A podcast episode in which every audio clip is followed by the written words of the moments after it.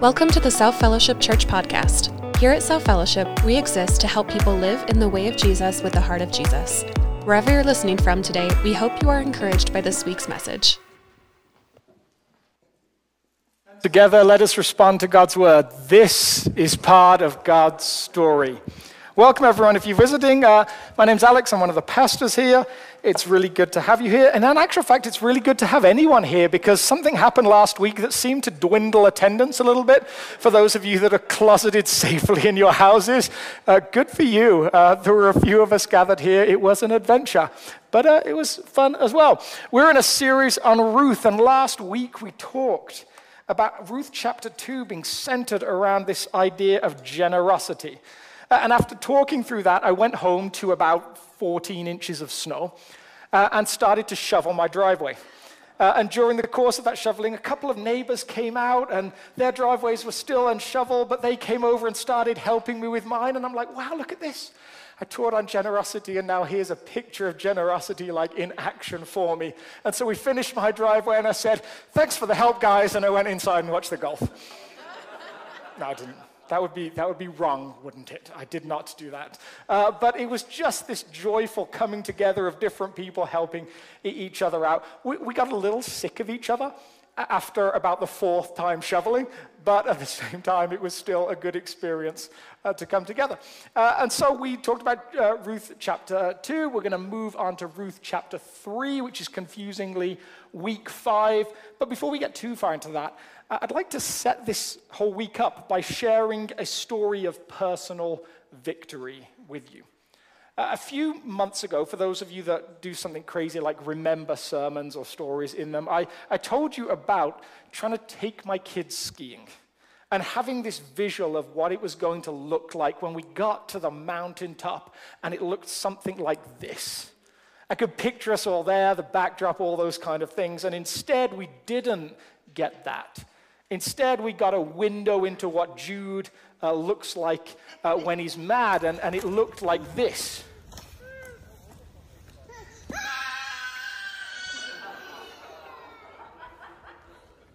Feel like you might be telling this story to a council at some point.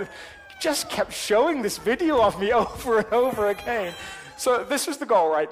Uh, we wanted to get this, and instead we got the Jude monster appearing for the day, and it was terrible, and it was miserable, and all of those different things. Uh, and, and so, have you ever noticed, like when you go through an experience, it can be hard to believe that it can ever be better.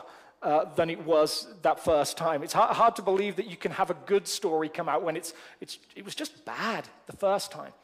Well, I am glad to say this week we had one of those good mountaintop experiences. Now, you will notice that Jude is conspicuous by his absence there. Uh, and that may have led to the good mountaintop experience. And it wasn't all roses because there were still pictures like this uh, that appeared. Not because of a crash or anything like that, but because she was told she had to wait till her sister had gone down a run first and then she could go afterwards. She is a a little speed demon. She likes to get off and, and get out there. And so, anyway, we had this wonderful redemption story, if you like. And, and it got me thinking as we get into Ruth chapter 3, and this passage is fascinating. Uh, is it possible to imagine a new story? Is it possible to imagine a new story? Think about times in your life where you have experienced brokenness, heartache, struggle. Is it possible to believe that something new can come out of that? Think about some of the narratives that we build for ourselves. I have always failed in this way, dot, dot, dot. Is it possible to believe a new narrative may come out of that? Oh, well, the story with my family is this always happens to us. Is it possible to create a new narrative? Oh, people have always told me this about myself. Is it possible to believe a new narrative? Oh, I've been sick before. I know I'm only going to get sick again. Is it possible to believe a new narrative? There are times when we can end up living a life, and this is true whether you're following Jesus or not, where there's almost like a narrative that's built. Maybe it's something someone told us, maybe it's something that we've told ourselves, maybe it's just the fear thing that we just sang about this fear of what if it happens again. Is it possible to believe a new story? Now, I would suggest this idea, this question, is key for understanding Ruth chapter 3. Now, I've tried to keep this sermon PG 13 as possible, but we're going to look at some aspects of the Bible that are, are probably problematic. We're going to dip into a couple of passages that are those passages that when people Google weird stuff that's in the Bible, these are the passages you land on.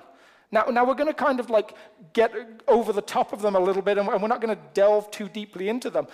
But I would just say, like, there are times where looking at this passage is a difficult thing to do. So here we go Ruth chapter 3. We talked about generosity in chapter 2. What does the story have for us in chapter 3? One day, Ruth's mother in law Naomi said to her, My daughter, I must find a home for you where you will be well provided for. The word in our English Bible is probably home or something like that, but in actual fact, the Hebrew word is rest. It's this word, uh, which is the perfect blend of man and couch. So if you're trying to imagine like what rest looks like, it's like guys, when you're on the couch and everything's just fine and you're not doing anything, it's Saturday afternoon, Sunday afternoon, uh, that is rest. When someone comes to you and says, I have a task for you, I have a job for you, that is not rest, and they are opposites. Uh, this is, I must find for you a place of rest a place of safety, a place of security, as we've talked about in chapter 1, chapter 2. Ruth is a widow. She's made this incredibly long journey to a country that she doesn't know, all of these different struggles for her. And Naomi wants to find a place where she's safe long after Naomi is gone. Let's move on a little bit. Now, Boaz, with whose women you have worked, is a relative of ours. Last week we talked about this encounter between Boaz and Ruth, and it reads very much like this romantic encounter. It feels like the story should go somewhere, except it doesn't. For three months of harvest time, there is no movement in the story. If you want the 18th century romantic novel, Boaz doesn't get down on one knee and propose. There isn't the dream fairy tale ending. The story has not moved along, it's just stuck. And that's probably not a surprise when we look at the details, because eh, think about like in the, the 1000 BC version of dating, Ruth, she has a ton of red flags. I'm so glad that I don't have to date in today's world. And those of you who are dating, I sympathize with you, uh, except I don't understand what you feel like. But I've read that there's all of these like dating checklists that you might fill out. And so I just found a couple that were online. He has to be six foot in his socks. He dances like a dervish. I don't know what that is actually. He has a voice like a bullfrog. Aaron, you would pass, you'd be fine. Um, smells literally irresistible and he likes you because you laugh at his jokes. Or how about has to be attractive, funny, and he must like cats. So that rules out almost every guy that I've ever met because none of us really like cats. We're dog people. Um, there's probably going to get some emails. That will be the one thing that I'll get emails about today. You said guys don't like cats. What's wrong with you? Uh, but these, there's what you might call dating red flags. There's things that you're like, that's a no. As soon as I see that, I, I'm out. Now, in the 1000 BC version of this story of, of dating, Ruth has a ton of red flags. She's a foreigner. She came from outside of town. She's been married before and she couldn't have kids for the 10 years, it seems. And, so there's a question about whether she can have kids in the future. As Aaron talked us through in week two, having kids in that culture was huge. And especially having male children. A, a, a woman that had provided male heirs was, was she had done her job. There's a question whether Ruth can do that. There's all of these different things that in that culture, today it seems to us that those would be crazy things, right? we would say, What's wrong with you? Uh, but, but in that culture, those are incredibly important things. So there's no, there's no reason to suspect that from Boaz's mind, Ruth is desirable, other than maybe how she looks. And therefore, there's no real surprise that the story just hasn't moved. It's stuck for three months of harvest season, and now the harvest is coming to an end. And the potential for Ruth and Boaz to interact at all is disappearing slowly but surely. And so the question becomes well, what do we do now? And so Naomi, in her wisdom, says, Well, I'm going to move this story along. I'm going to come up with a plan. But as honorable and great as Naomi seems to be as a character at different points, there's some questions about some of her actions that I have in this chapter, particularly. Because I would suggest that Naomi decides to move the story along in old ways. She taps back into some things that are rooted back in the Old Testament that, that maybe weren't the healthiest, but just seem to be the way things happen. So let's look and see what she says. Tonight, he will be winnowing barley on the threshing floor. Wash, put on perfume, and get dressed in your best clothes. Then go down to the threshing floor, but don't let him know you are there until he has finished eating and drinking. The threshing floor was a place of, let's just say, adult behavior. Think about red light districts and those kind of things. Things happened on the threshing floor that weren't talked about in polite society. It was a group of guys celebrating a harvest. There was lots of drinking, there was lots of partying, and then stuff happened afterwards that, again, we're just going to skip over a little bit, but you know kind of what I'm talking about. So when Naomi says to Ruth, put on your best clothes, she says, take off your widow's garb. Take off the mourning clothes that you've been wearing, the black. Take off that stuff and dress yourself up. Make yourself as attractive as possible, and then head down to the threshing floor. And the question for us as a, a modern reader is what is the plan here? What is she thinking about? How is this a good idea? This is not actions that you would think about recommending to your daughter or somebody that you love. And then when he lies down, note the place where he is lying. Then go and uncover his feet and lie down. He will tell you what to do. Now, here's the problem with this text every reader from this culture would know what to expect to happen next because it had happened time and time again in their narratives. Now, we see today adverts all over the place, right? 23andMe, genealogy, all of those kind of things. And it's becoming a little bit more important to us. I happen to have got an uncle who's researched our genealogy back to the ninth century. Now, the ninth century for you American guys is this time like way, way, way before you know, your country existed. But that's when we've rooted back to. Uh, and, and so it's become a little bit more of a detail that people like to know. People like to know where is my heritage from. You can find out your 17% Finnish or all those different things. As important as it might be becoming now, to a 10th to a 1000 BC culture, hugely important. They could track their genealogy back multiple generations. They knew exactly where they had come from. And that meant you knew all of the good things. And you also knew the bad things. And it meant everybody else knew the good things. But they also know the bad things. And both Ruth and Boaz have genealogies that are, that are a, a problem. Genealogies that would suggest that this story is going to go where everyone in the culture would think it was going to go. There's the problem of Genesis chapter 19 for Ruth. Now, Lot went up out of Zoar and lived in the hills with his two daughters, for he was afraid to live in Zoar. So he lived in a cave with his two daughters, and the firstborn said to the younger, the older, the, Our father is old, and there is not a man on earth to come in after us after the manner of all the earth. Come, let us make our father drink wine, and we will lie with him, that we may preserve offering, offspring from our father. And we're going to skip over all of the details, but this is the end. Thus, both daughters of Lot became pregnant by their father. The firstborn bore a son and called his name Moab. He is the father of the Moabites to this day. Track back to Ruth chapter 1. Where does Ruth come from? She's from Moab.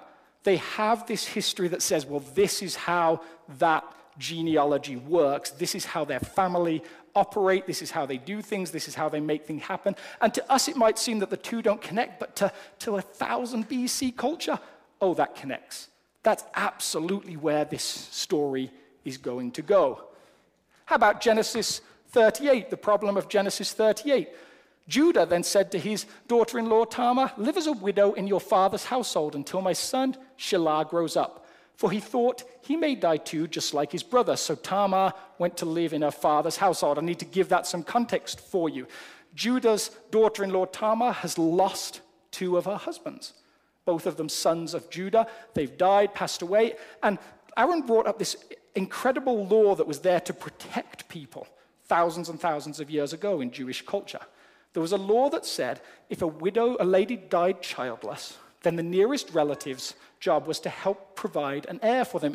It meant security, it meant good things for their future, all of those different things. Judah is supposed to give his next son to this widow, and he doesn't. He reneges. He holds back on the promise. He doesn't follow through with what he's supposed to do. So Tamar resorts to trickery. She tricks him into bed with her so that he will provide an heir, and she becomes pregnant with his daughter in law. And so let's have a look at what happens here. When the time came for her to give birth, there were twin boys in her womb, and she was giving, as she was giving birth, one of them put out his hand. So the midwife took a scarlet thread and tied it on his wrist and said, This one came out first. But when he drew back his hand, his brother came out, and she said, So this is how you have broken out. And he was named Perez. So hold that name Perez in your mind for just a second. In one of the earlier weeks, we looked at Boaz's genealogy, and we said right at the end of the story, then Naomi took the child in her arms and cared for him. The woman living there said, Naomi has a son. They named him Obed. His father was Jesse, the father of David. But that's all we read. There's more to the genealogy. And if you're doubting whether the writer of this story has all of this history in mind, this is where he starts Boaz's genealogy in chapter 4. We're stealing a little of Dan's passage from next week. That's okay. I don't think he was going to cover this part. This then is the family line of Perez. Perez was the father of Hezron, Hezron the father of Ram, Ram the father of Amminadab, Amminadab the father of Nahshon. Man, I'm glad I've rehearsed, rehearsed these names. Nahshon the father of Salmon, Salmon the father of Boaz, Boaz the father of Obed, Obed the father of Jesse, and Jesse the father of David the author, the writer, picks out this unknown guy who happens to come from the moment of the lowest point of the genealogy and says, This is the family line we're talking about. Doesn't go back to Abraham, doesn't go back to some of these famous people that they could track the heritage back to. He picks this guy because this is where the genealogy hits the lowest point. This is where the whole thing breaks down. This is the family of Perez. Boaz comes from Perez, and his line is broken too. So, when an ancient audience reads this text and sees this moment where Ruth is sent to the threshing floor, they know exactly what to expect because both of their families have brokenness in their past. And the story seems inevitable. And the question for us is this Will Ruth participate in Naomi's plan? Will she get on board with this? Will she follow through? Now, now, what's fascinating is this. To start with, she says, I will do whatever you say, Ruth answered. So she went down to the threshing floor and did everything her mother in law told her to do, except she didn't. She doesn't. She does some of the stuff her mother in law has told her to do, but not everything. Because Naomi's explicit instructions were go and do whatever he tells you to do.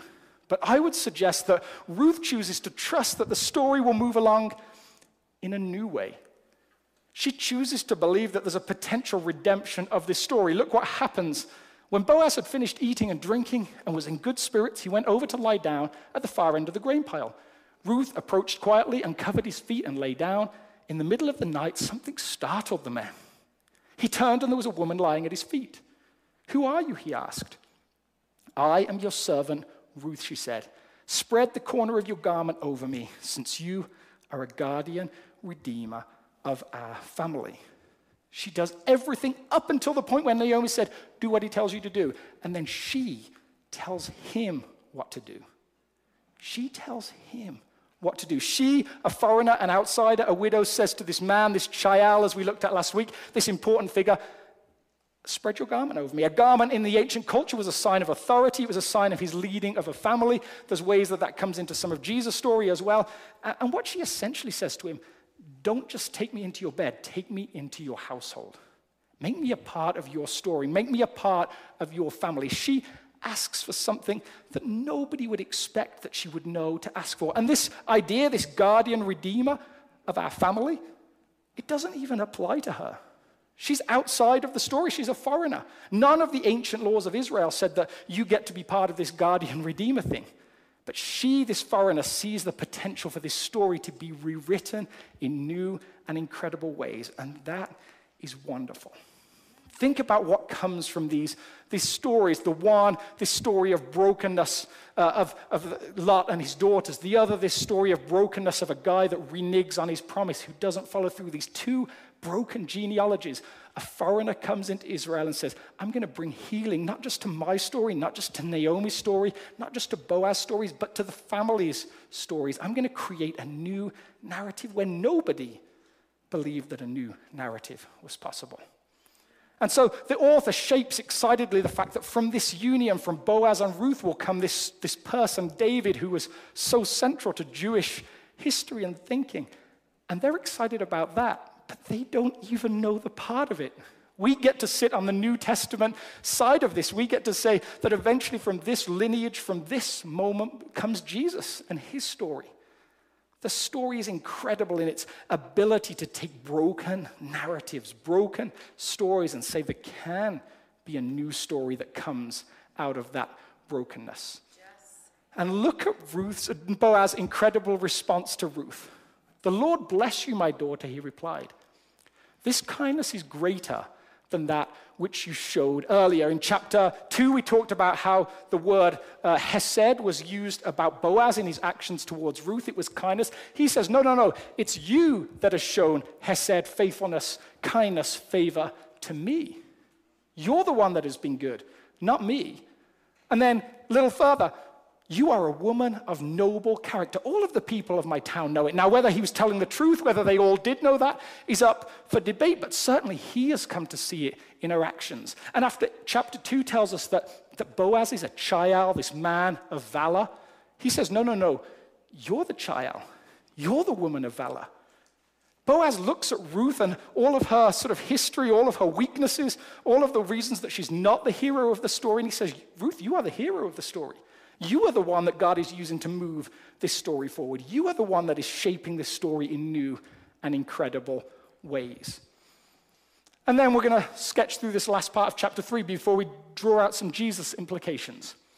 Although it is true that I am a guardian redeemer of our family, there is another who is more closely related than I. Stay here for the night, and in the morning, if he wants to do his duty as your guardian redeemer, good, let him redeem you. But if he is not willing, as surely as the Lord lives, I will do it. Now lie here till morning. So she lay at his feet until morning, but got up before anyone could be recognized. And he said, No one must know that a woman came to the threshing floor. And he also said, Bring me your shawl you are wearing and hold it out. And when she did so, he poured into it six measures of barley and placed the bundle on her. Then he went back to town. Boaz makes sure that Ruth leaves before anyone can see that she was there. Think Pride and Prejudice, think any sort of romantic novel. The idea that a woman would have been in that place would have killed her honor. So, so ingrained was this in people's minds, even till 100 years ago, that just touching another man in public was dishonorable. There was this level of intimacy that just wasn't acceptable to a young woman. And that stretches back into history. For a thou- in 1000 BC, for a woman to go to the threshing floor, that was dishonor. And we now know why. We know because written in the history where bad things happened in those situations. Ruth walks into a terrible situation and sees it redeemed for good.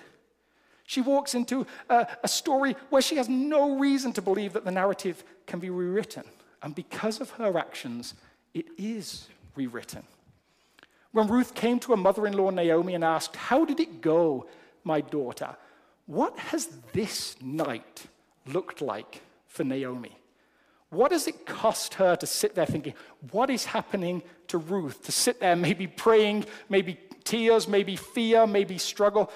But this moment where she says, Well, how did it go? And the story that comes back is far greater than she could possibly have imagined she would hear. Then she told her everything Boaz had done for her and added, He gave me these six measures of barley. The ephah that he gave her in chapter 2 was a lot. This is a fortune. This is more than anyone could imagine. Then Naomi said, Wait, my daughter, until you find out what happens. For the man will not rest until the matter is settled today. The passage starts with Naomi's dream that Ruth might find a place of rest. And it ends with the idea of rest that this man now will not stop working until he has figured this situation out. The story is redeemed because Ruth acts in a way that nobody else in that culture would have acted. She sees a better story is possible. It's an incredible faith step. And one that I think we can learn from. We, as I said earlier, have all of these different struggles that come up. I would ask you the question what constructed identity have you accepted? This isn't down to whether you're following Jesus or not, particularly. This affects all of us. What narratives have you accepted into your life that maybe aren't healthy at all? What narratives is it that fear drags up time and time again? Things that people have said over you, people, things that you have said over yourself. Those struggles that you've said. And, and here's a question Is Jesus able to offer a new story? Is Jesus able to offer a new story? We live in a society where so many people are broken by their, in their identity. So many people are hurting, so many people are wounded. And wherever you are in that journey, what I would say to you is this your story is not unique. You are unique. You, as a person, God made you and He made you unique and He made you special, but your story isn't unique. There are other people that have been through what you're going, maybe not all of the combinations, but the things that you struggle with, they are not unique to you. But all of those narratives that we build for ourselves that become our identity. My family always end up this way. I always fail in this area. That has always been a problem for me. I'm just not good enough. I'm not very smart. I'm not very desirable. All of those different narratives that we can build that come up time and time again, those things take a lot of faith to believe that they can change. A lot of faith. And what I love about the Jesus story is Jesus, in the way that he operated in the world, was wonderfully good at breaking down some of those narratives. I'd love to pull this story into the Jesus era for a few moments. So let's look at Luke chapter 7. When one of the Pharisees invited Jesus to have dinner with him, he went to the Pharisee's house and reclined at the table. A woman in that town who lived a sinful life learned that Jesus was eating at the Pharisee's house. So she came there with an alabaster jar of perfume, and she stood behind him at his feet weeping, and she began to wet his feet with her tears. Then she wiped them with her hair and kissed them and poured perfume on them. When the Pharisee who had invited him saw this, he said to himself, If this man were a prophet, he would know who is touching him and what kind of woman she is, that she is a sinner. To this Pharisee, this woman's current actions mean nothing. The fact that she is doing a wonderful thing means nothing. All he cares about is her history. All he cares about is the construct that society has given, the things that it has spoken over. Oh, you'll always be like this. There is no potential for you to change. And yet, to Jesus, he sees this in completely different ways. I'm going to skip over the middle part where he gives this incredible lesson on the level of forgiveness and how it affects you. But, but this is how he ends the story. Do you see this woman? I came into your house. You did not give me any water for my feet. That was a very traditional cultural thing to not give anyone water to wash their feet. That was an insult. That was to show disrespect. But she wet my feet with her tears and wiped them away with her hair. You did not give me a kiss, a traditional greeting of the day. But this woman, from the time I entered, has not stopped kissing my feet. You did not put, my oil, put oil on my head, the sign of like authority and anointing, but she has poured perfume on my feet. Therefore, I tell you, her many sins have been forgiven, as her great love has shown. But whoever has been forgiven little loves little. And then watch his dialogue with this woman. I find this stunning. Then Jesus said to her, Your sins are forgiven.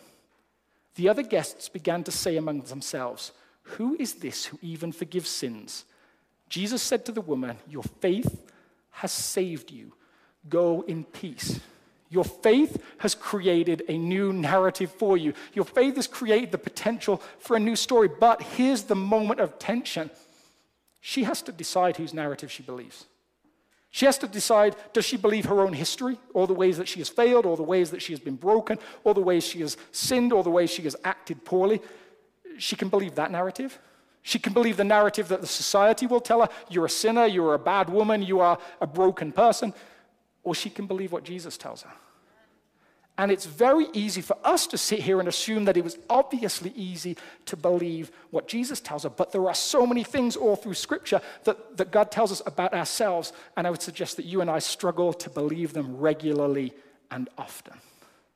This isn't a separation between those following Jesus and those not. In so many ways, we struggle to believe the good things that God says about us. And we believe the bad things that fear would tell us. The bad things our own hearts would tell us. The bad things other people would tell us. This woman has this moment where she says, Do I believe his narrative or do I believe my own narrative? Do I believe his narrative or do I believe the world's narrative? And it's this moment of tension as she goes off into life and she's, she's got this choice in front of her. What constructed identity do you return to? What thing did you lay down at some point as you started to follow in the way of Jesus and yet you pick up again so often? I pick up again so often and say, no, this thing still applies. Maybe it's a health thing. Oh, at some point I'll get sick because my parents did. Maybe it's a parenting thing. Oh, my parents were never very good as parents, and so inevitably I'll end up in this way as well. I won't be a good parent either. Man, the good news is God's grace is bigger than your DNA. There is, there is more to your life than what, what your history tells you.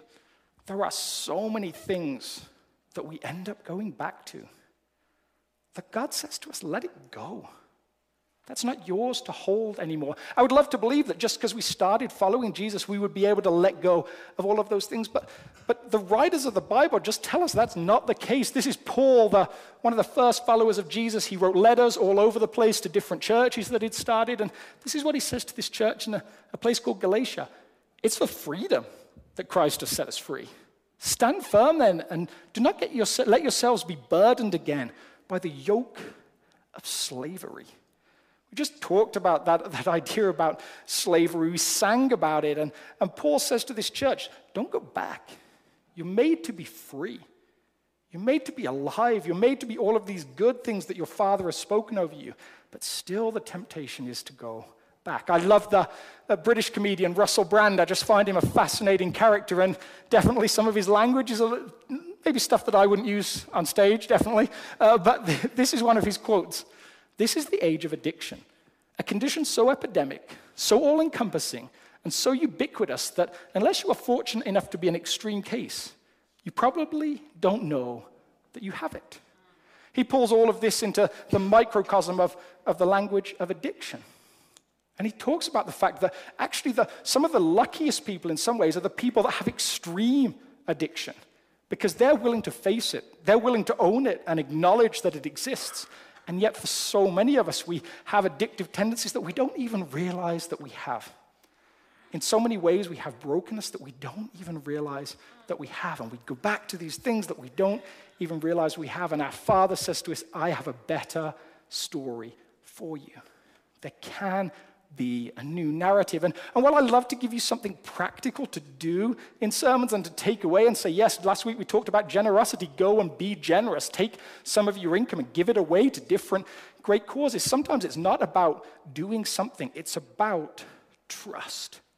Can you believe this story? Can you believe a better story? All of the things that you might do, all of the action steps, they don't matter if we can't believe this better story that our Father speaks over us. There can be new narratives. This is the final passage of, of one of the final chapters of, of, the Bible in a book called Revelation. And, and this is the way that it describes the culmination of everything. He who was seated on the throne said, I am making everything new. I am making everything new. Jesus' final word to us I am making everything new. And the writer of this book has a choice when he uses the word new, because the Greek language has two different words for new. It has a word neos, which means brand new, created out of nothing. If I were to create something here and say, there it is, it's new, it's brand new. And then there's this other word, kainos, which means new of its kind, new of a type never seen before, new in a particular way, changed, transformed, maybe even renewed would be a good word in our English language. And this writer has the two options. Which is he going to use for, for new? And he doesn't use created fresh out of nothing, he uses renewed, made special in a new way, renewed. And that to me is a wonderful joy. I think our Father loves creating things out of old things. I brought this pot for you, and I brought this kettlebell. And I don't know how strong this stage is. And we're going to find out. And I brought a blanket because I like safety. Actually, I don't like safety.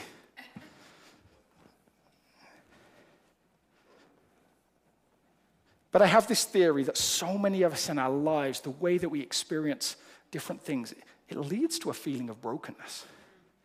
And sometimes these things, whether it's grief, whether it's tragedy, whether it's a word someone spoke over us, whether it's a, a piece of family history or whatever, they feel like they hit us like something like And the, the, the, feeling of it ricochets throughout of our whole of our lives. It's this sense of brokenness. It's this sense of we're not properly put together. And then I read about this fascinating Japanese art called kintsugi. It's the art of taking broken china pottery and putting it back together with gold lacing. They take the gold, the melted molten gold, and they use it to fit the pieces back together. And, and the incredible thing about this art form is this when it's done, it's worth far more than it was when it started. The renewed thing is far more special than the original thing. It seems like our Father loves to take things that are broken and bring renewal. It seems that his heart is for those that are lowly and broken and says, I am not enough. I don't add up. But the thing that we need to give him is a belief that our story can be different. If we can't believe that, then the story can't move. We have to believe there can be a better story. I'm going to invite Aaron and the worship team up, but we're going to look at this as a final contemplation. Does Jesus offer a new story? And how might he include us as a church, you as an individual, me as an individual, in that process? How is God making you new? What are the con- constructs that you have believed about yourself that he says there is something new to believe? What, in what ways is this world broken? And we've seen examples of it tragically this week with several more shootings. In what ways he calling us as a community to work towards a better world? Our Father said he will make all things new. And we are invited into that story. Let's pray. Jesus, thank you for your presence here with us. Thank you for the way that you love us. For those of us that find ourselves outside of that story, we're asking questions about faith. We're not even sure what we believe about how the world works.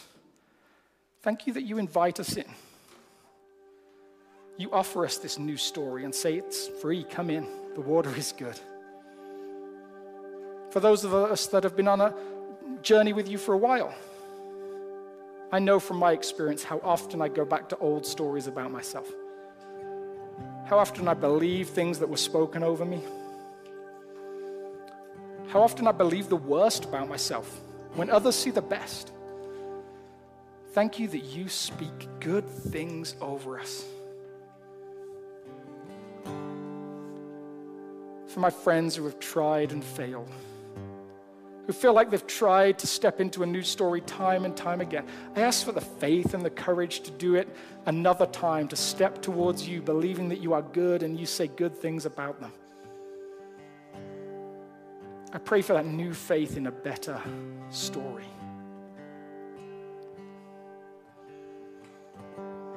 Thank you, Jesus, that the Easter story is one of you moving a, a bad story into a, a new and great story that low point of death into that high point of resurrection. As we limp as a group of people, individually with our own struggles, as we limp towards Good Friday, move us into the light of Resurrection Sunday. We are people of the resurrection. We are people of new life and new hope. Thank you, Jesus. Amen. If God is working in your life through this ministry, join us in reaching others by partnering with us today. You can give online at southfellowship.org/give or on the South Fellowship Church app. Thanks for listening, South family. Have a great rest of your day.